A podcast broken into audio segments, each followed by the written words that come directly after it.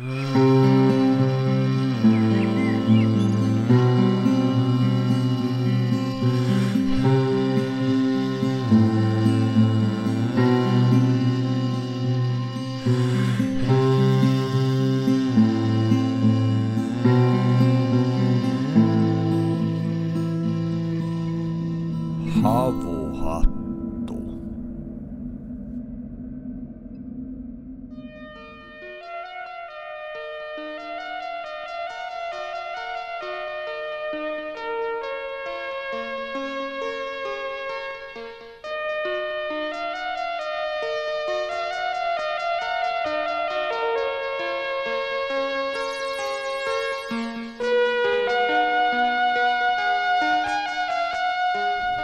Helmikuussa 1959 kymmenen Uralin polyteknisen yliopiston opiskelijaa otti suunnan kohti Otorten vuoria.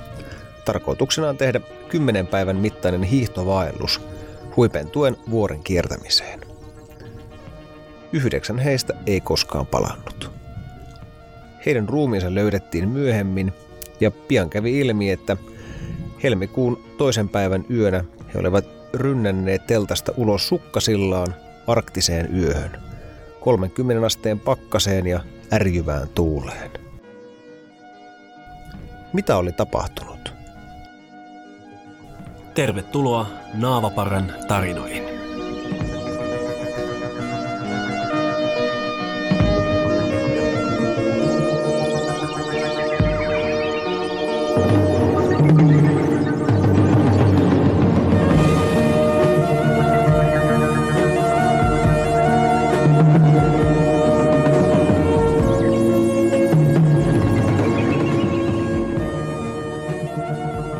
Tällä kertaa Naavaparan tarinoissa on vähän arktisempi tarina. Arktinen totisesti on myös tämä meidän nauhoitusympäristömme tällä hetkellä. No niinkin voi sanoa. Ollaan siis Syötteen kansallispuistossa. Hiihdettiin umpihankihiihtoa hiukkasen tänne koiratuvalle ja istutaan tässä koiratuvan kuistilla. Lunta on sellainen varovaisesti arvioiden 40-50 senttimetriä ja ollaan aloittamassa sukeltamista yhteen kenties Venäjän kuuluisimpaan ratkaisemattomaan mysteeriin. Sinänsä tämä tukisyötteen kansallispuiston maisemat ovat toki aika reilustikin erilaiset kuin mitä Uralin vuorilla, mutta ihan samanlaisia tuollaisia suippokärkisiä Siperian kuusia – niillä metsämailla, missä hekin ovat kulkeneet, niin vielä sielläkin kuitenkin on. Hiljaa tuulessa nuo lumiset pylväät täällä huojuvat ja kaikkialla on aika hiljasta. Niin on. Tässä, mm, kun tutustuin tähän tarinaan, niin merkille pantava oli se, että kun nämä opiskelijat lähtivät hiihtomatkalle, niin miten miellyttävää heillä oli. Eli siellä metsässä alkumatkassa sää oli ihan kohdallaan ja semmoista mukavaa lepposaa hiihtoa ensimmäiset päivät. Ja tuossa kun tosiaan tota metsänpersiiseen suunnattiin, niin vähän semmoinen samanlainen tunnelma, että tässä ollaan menossa ikään kuin matkalle.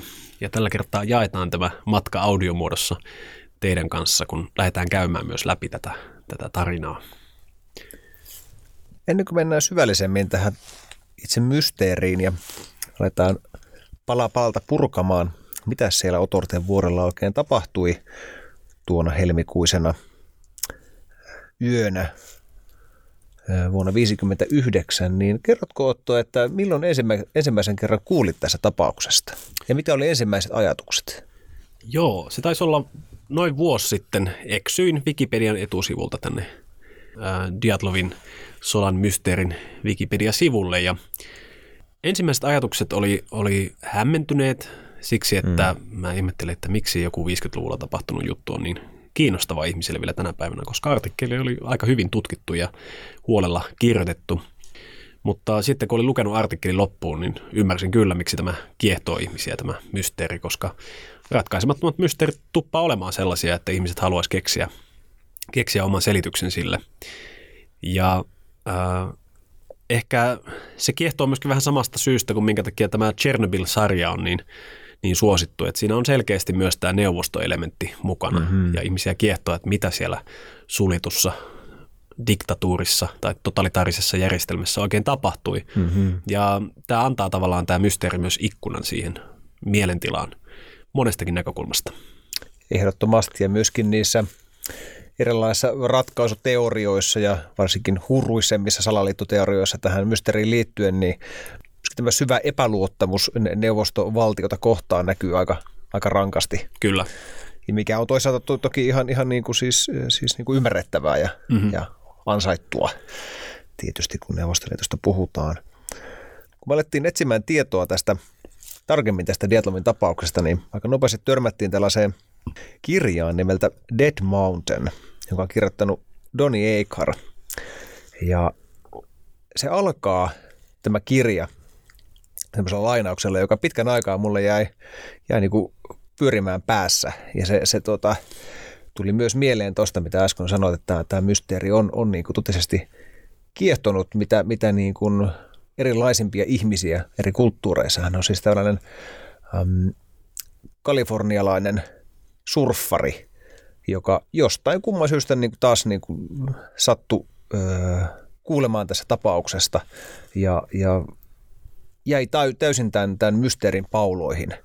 Ja hän aloittaa tämän kirjan sillä, että hän sanoi, että jos hän tapaisi ikinä Jumalan, niin hänellä, hänellä olisi Jumalalle ainoastaan yksi kysymys. Ja se olisi se, että mitä ihmettä tuolla Ortonten tapahtui tuona yönä. Kyllä, se on, kertoo tämän, tämän tuota, kalifornialaismiehen miehen, tuota, ää, omistautuneisuudesta mm-hmm. liittyen tähän tapaukseen. Ähm, pitäisikö meidän Joonas sitten alkaa vähän luonnostelemaan näitä yleisiä faktoja, mitä tästä tapauksesta tiedetään? Joo, tehdään näin. Aloitetaan vaikka sillä, että ketä nämä 10 kautta 9 nuorta oikein olivat, jotka lähtivät hiihtelemään kohti Uralia tuona talvena. Kyseessä oli siis tosiaan Uralin polyteknillisen yliopiston opiskelijaporukka ja, ja he ei ole ihan mitä tahansa opiskelijoita, vaan, vaan kaikki oli todella kokeneita hiihtovaeltajia, myöskin kesävaeltajia ja, ja heillä oli johtajanaan Igor Djatlov, joka kasasi tämmöisen porukan yhteensä kahdeksan miestä ja kaksi naista. Ja tämän matkan tarkoitus oli siis saada tällainen korkein mahdollinen sertifikaatti Neuvostoliitossa, joka takaisi sen, että he voisivat myöskin opettaa näitä erätaitoja ja, ja hiihtovailustaitoja sitten myöskin muille ihmisille. Mm-hmm. Ja siinä on tietyt kriteerit, joita pitää vaalia, ja yksi näistä kriteereistä on se, että matka täytyy dokumentoida tosi hyvin. Mm. Ja heillä oli sitten mukana, tämäkin on osa mysteeriä, mutta neljä tai viisi, viisi niitä olintakameroita, mutta neljä luultiin, että on. Eli yksi ylimääräinen löytyi, mutta joka tapauksessa useampi kamera ja, ja sitten heidän päiväkirjoista ja niistä merkinnöistä on, on yritetty sitten tätä palastella kasaan. Niin tämänkin niin jakson, jaksokuva, jos sitä satutti tällä hetkellä katsomaan, niin on tämän retkikunnan ottama, tosi meidän hieman Photoshopilla värittämä, mutta alkuperäinen kuva on kuitenkin siltä, siltä reissulta. Kyllä. Tämä reitti oli siis luokiteltu vaikeusasteeltaan kategoria kolmoseen, eli kaikkein vaikeimmaksi. Eli tämä on hyvä pitää mielessä koko sen ajan, kun me aletaan käymään tätä mysteeriä läpi. Eli sanalla sanoen se oli sen Siperian suun, mistä, mistä he lähtivät liikenteeseen, niin kaikista vaikein mahdollinen reitti ja todennäköisesti myöskin koko neuvostotasavallassa niin kuin yksi niitä, niitä kaikista vaikeimpia, eli ei mikään huvimatka siis kyseessä. Hmm. Palataan vielä ehkä siihen, että nämä nuorethan tosiaan olivat tämän Polyteknisen yliopiston retkeilyklubin jäseniä. Mm-hmm. Ja mulle, mulle se tuli niin kuin, niin valtavana yllätyksenä. Ei tullut edes niin kuin mieleenkään, että, että niin kuin siis neuvosto-yliopistossa olisi ollut niin kuin, näin niin kuin siis järjestäytynyt retkeilytoimintaa. Mm-hmm. Ja tällä klubilla siis oli tosiaan niin kuin useita tällaisia alajaostoja ilmeisesti tämä niin kuin, äh, talviretkeilyosasto oli sitten niin kuin yksi, yksi näistä. Kyllä, joukkueeseen siis kuului tämän äh, ryhmän johtaja Igor Diatlovin äh, lisäksi, hän oli siis 23-vuotias, äh, Zinaida äh, Kolmogorva, joka oli, hän oli 22-vuotias, Lyudmila Dubinina, hän oli 21, Aleksander Kolevatov 25, Rustem Slobodin 23, Juri Krivonichenko 24, Juri Doroshenko 24, Nikolai Tibeau Brinjol 24, Semjon Solodarjov 37 ja Juri Juudin 21. Ja tämä viimeinen, eli Juri Juudin, oli äh, tämmöinen äh, pitkään reumasta kärsinyt äh, opiskelija, joka kipujensa vuoksi jätti matkan, matkan kesken. Ja, ja paljon näiden nuorten ihmisten motiveista ja heidän tunnelmista ensimmäisen kahden päivän ajalta siltä matkalta, niin, niin on, on peräisin itse asiassa Juri Juudinilta. Hän siis elää tämmöistä vähän niin kuin erakkoelämää eikä halua antaa haastatteluja, mutta, mutta tuota, kirjan, äh, kirjoittaja Aihar äh, onnistui sitten jäljittämään hänet ja, ja pääsemään keskustelemaan.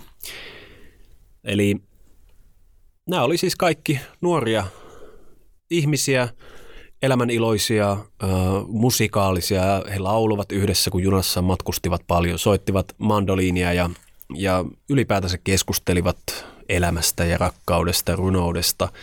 Ähm, ja kun ihmettelit noita retkeilyklubien suosiota, niin, niin Neuvostoliitossahan ongelma oli tosiaan se, että ei siellä kaupungissa oikeastaan ollut mitään tehtävää nuorille. Mm. Ja systeemi vaikka olivatkin monet heistä, ainakin omien sanoisen mukaan, vakaumuksellisia kommunisteja, niin ei sieltä ehkä semmoista sielun vapautta onnistu saamaan. Ja, mm. ja he sitten mielellään matkustivat suoraan sinne laajoille aroille vaeltamaan, jotta saivat tätä vapauden tunnetta maistaa. Mm-hmm. Mutta tosiaan, helmikuun toinen päivä 1959 jotain tapahtui. Kuinka pitkään tämä retki siis oli jo kestänyt ennen tätä traagista yötä? Retki oli muistaakseni kestänyt kuusi päivää. Mm-hmm. Eli kymmenen päivän retkestä kyse oltiin jo siellä niin kuin paremmalla puolella. Mm. Eli siinä oli ollut monenlaista matkustuskeinoa. Aluksi junalla, sitten oli vaihdettu junaa, sitten linja-autolla ja viimeksi tämmöisellä lava-autolla ja sitten vielä hevosreessä, kunnes sitten mm-hmm. pääsevät reitin alkuun. Mm.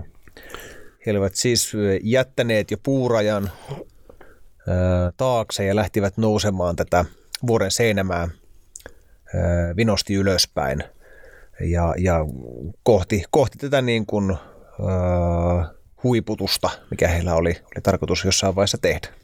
Kyllä, tämä äh, vuori, jolla he sitten yötä olivat viettämässä tai sen, sen seinämällä oli nimeltään Holatsjal – se on itse asiassa mansin kieltä ja tarkoittaa kuollutta vuorta. Hyvin kiinnostava seikka on se, että tämä holat-sana on itse asiassa sukua, kaukasta sukua suomen kielen sanalle kuollut. Mm-hmm. Ja se oli siis mansien maata, ei tosin mitään heidän niin kuin, sydänseutuja, on aika semmoinen syrjäinen paikka, missä ei paljon eläimiä ole, ja tämä vuoren nimi johtuukin itse asiassa siitä, että siellä ei ole mitään metsästettävää, eli sitä kutsutaan siksi kuolleeksi. Mm-hmm. Ja Mansiin sanotaan vähän niin vältelleen tätä paikkaa, koska ei sillä oikeastaan niin kuin ole mitään syytä mennä sinne. Niin, kyllä. Vähän tämmöistä erä, eräseutua. Mm-hmm. Yksi iso ongelma, kun lähdetään selvittämään faktoja liittyen tähän tapaukseen, on se, että tähän koko tapaukseen on 50 vuoden aikana tullut semmoinen salaliittoteorioiden kuorrutus ja, ja siinä yhdistyy tämmöinen venäläisten briljeraus ja kun tämä tapaus on syystä tai toista Amerikassa tosi suosittu, niin sitten tämmöinen amerikkalainen salaliittokulttuuri.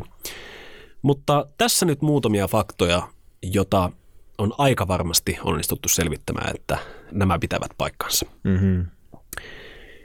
Eli helmikuun toisen päivän yönä, noin 6-8 tuntia viimeisen ateriansa jälkeen, tämä heidän teltta, missä he viettivät yötä, oli revitty auki sisäpuolelta veitsellä. Mm.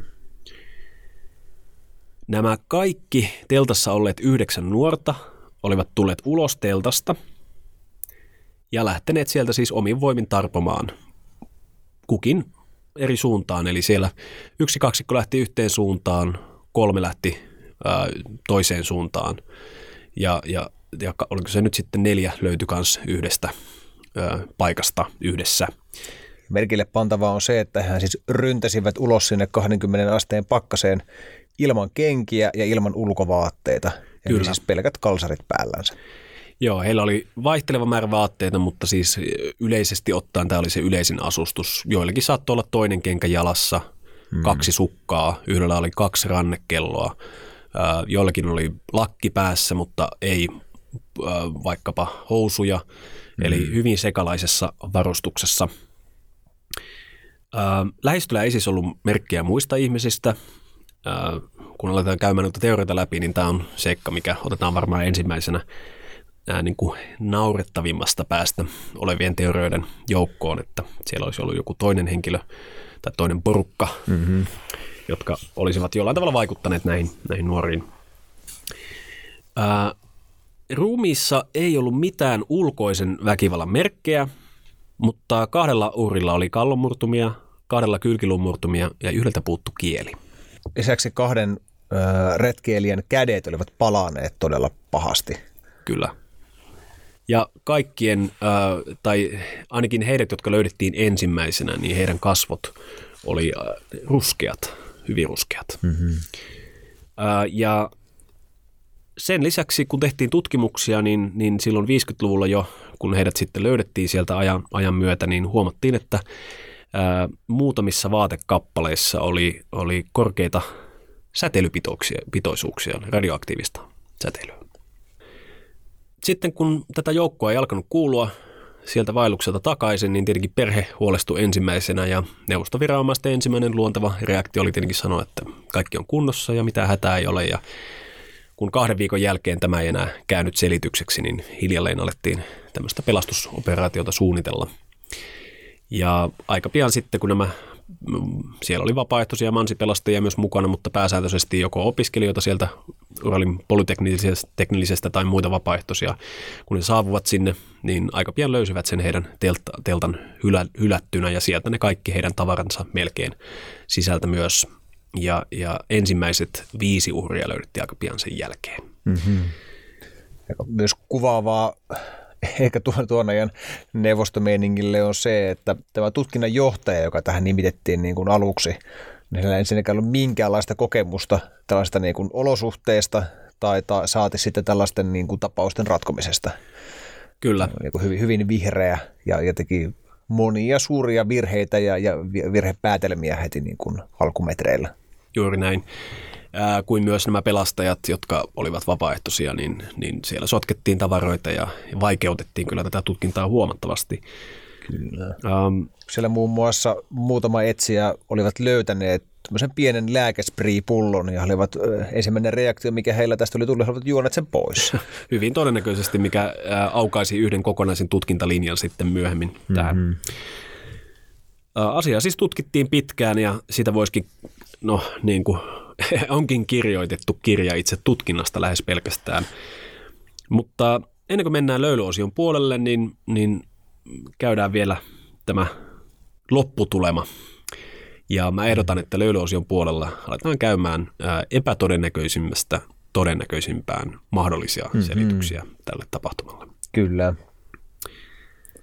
Eli tosiaan tämä tutkinnan johtaja Ivanov sitten aikanaan tuotti tällaisen lopputuleman, että nämä retkeilijöiden kuolemat aiheutti tuntematon pakottava luonnonvoima. Ja kun sanavalinta on asetettu tuolla tavalla, niin sehän on suorastaan bensaa salaliittoteorikkoiden ää, liekkeihin, kun selkeitä syytä ei löydetä.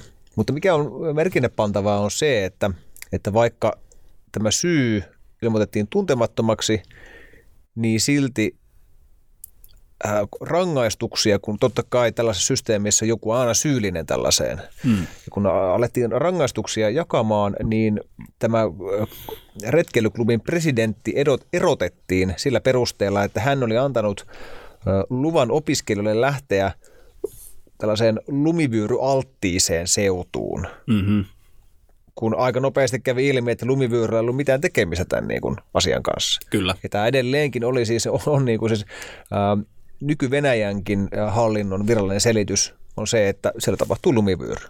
Kyllä. Mikä on järkyttävää, koska siis hyvin nopeasti käy ilmi, kun tähän aineistoon tutustuu, että, että, että tosiaan lumivyöry se ei missään nimessä voinut olla.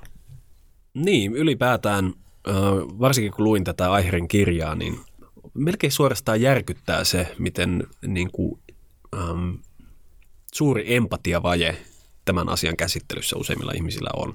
Mm. Eli useimmat vaikkapa kun katsoo neuvosto aikaisia dokumentteja tästä aiheesta, mitä sieltä on säilynyt, tutkijoiden kommentteja ja myöskin nykyvenäläisiä kommentaattoreita ja erityisesti kun kuuntelin vaikkapa amerikkalaisen tämmöisen True Crime podcastin juttelua aiheesta, niin, niin sieltä niin kuin huokuu suorastaan semmoinen välinpitämättömyys näiden ihmisten kohtaloa kohtaan. Mm. Mulle itselleni se oli se ehkä järkyttävin asia, että miten kertakaikkisen vilpittömän elämän iloisia ja, ja mukavan oloisia ihmisiä siellä oli siellä joukossa. Ja se kohtalo, mikä heitä siellä vuorilla odotti, oli niin karmiva. Taas toisaalta mun mielestä se on ihan inhimillisesti ymmärrettävää, että jos tällaista selkeää selitystä näille kuolemille ei tapahdu, niin silloin luontevaa lähteä niin kuin perkaamaan sitä näiden ihmisten niin kuin omista virheistä tai, tai niin kuin henkilökohtaisista vajavaisuuksista etsimään sitä niin kuin syytä. Mm-hmm. Ja totta kai jos tällainen niin kuin seuro kuolee, niin kyllä se ensimmäinen ajatus monella varmasti on, että se on pakko olla yksi heistä. Mm-hmm. Ja ymmärtääkseni jossain vaiheessa tätä niin kuin, öö, Juri Juudinia, joka kääntyi takaisin, niin siis häntäkin niin kuin epäiltiin siitä, että hän olisi niin murhannut nämä nämä toverinsa ja sitten lähtenyt takaisinpäin. Mutta tosiaan, kuten sanoit, kun tämän kirjan kautta tutustuu näihin henkilöihin ja heidän niin kuin tarinoihinsa, niin kyllä tällaiselta teorioita tippuu pohja aika nopeasti. Juuri näin.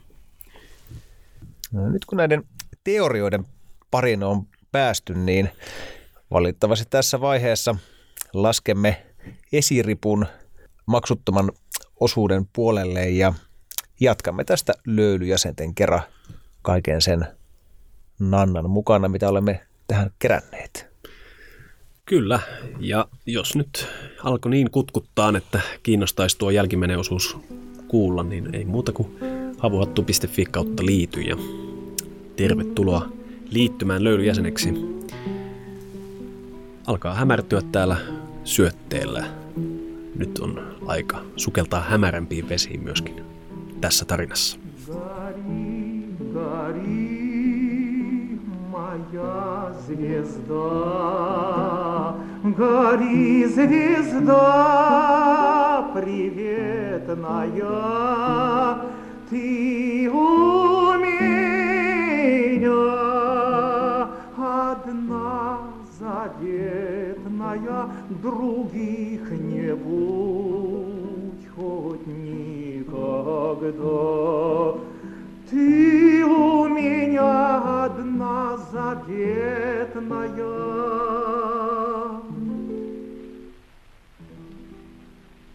Других не будь хоть никогда.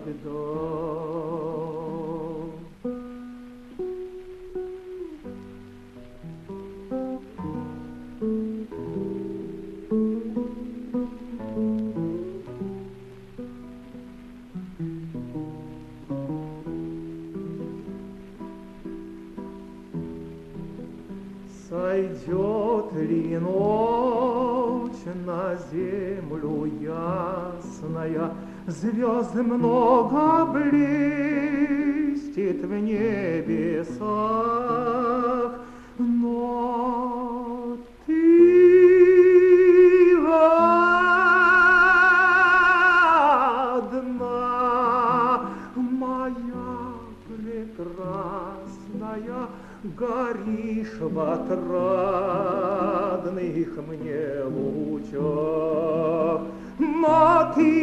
одна моя прекрасная.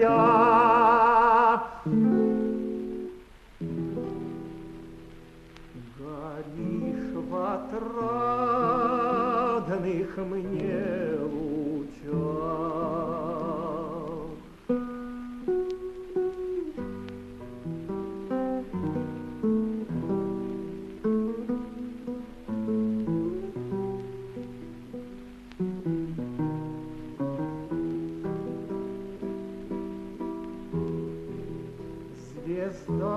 надежды благодатная, Звезда любви волшебных дней, Ты будешь вечно незакатная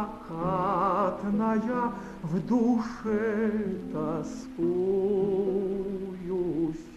моей. Ты будешь вечно незакатная.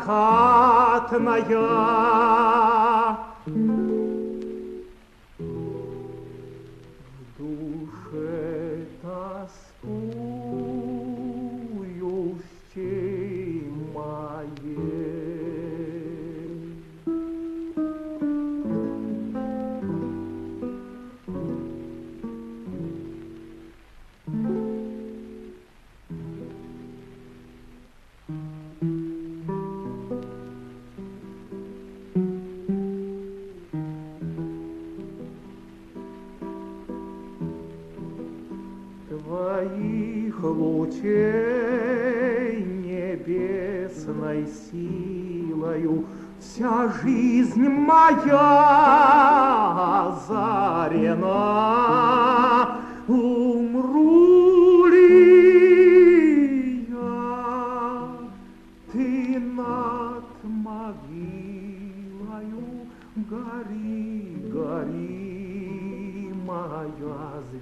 Звезда.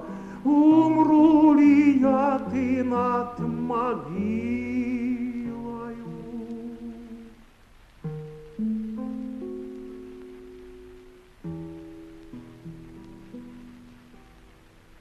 Гори, гори, моя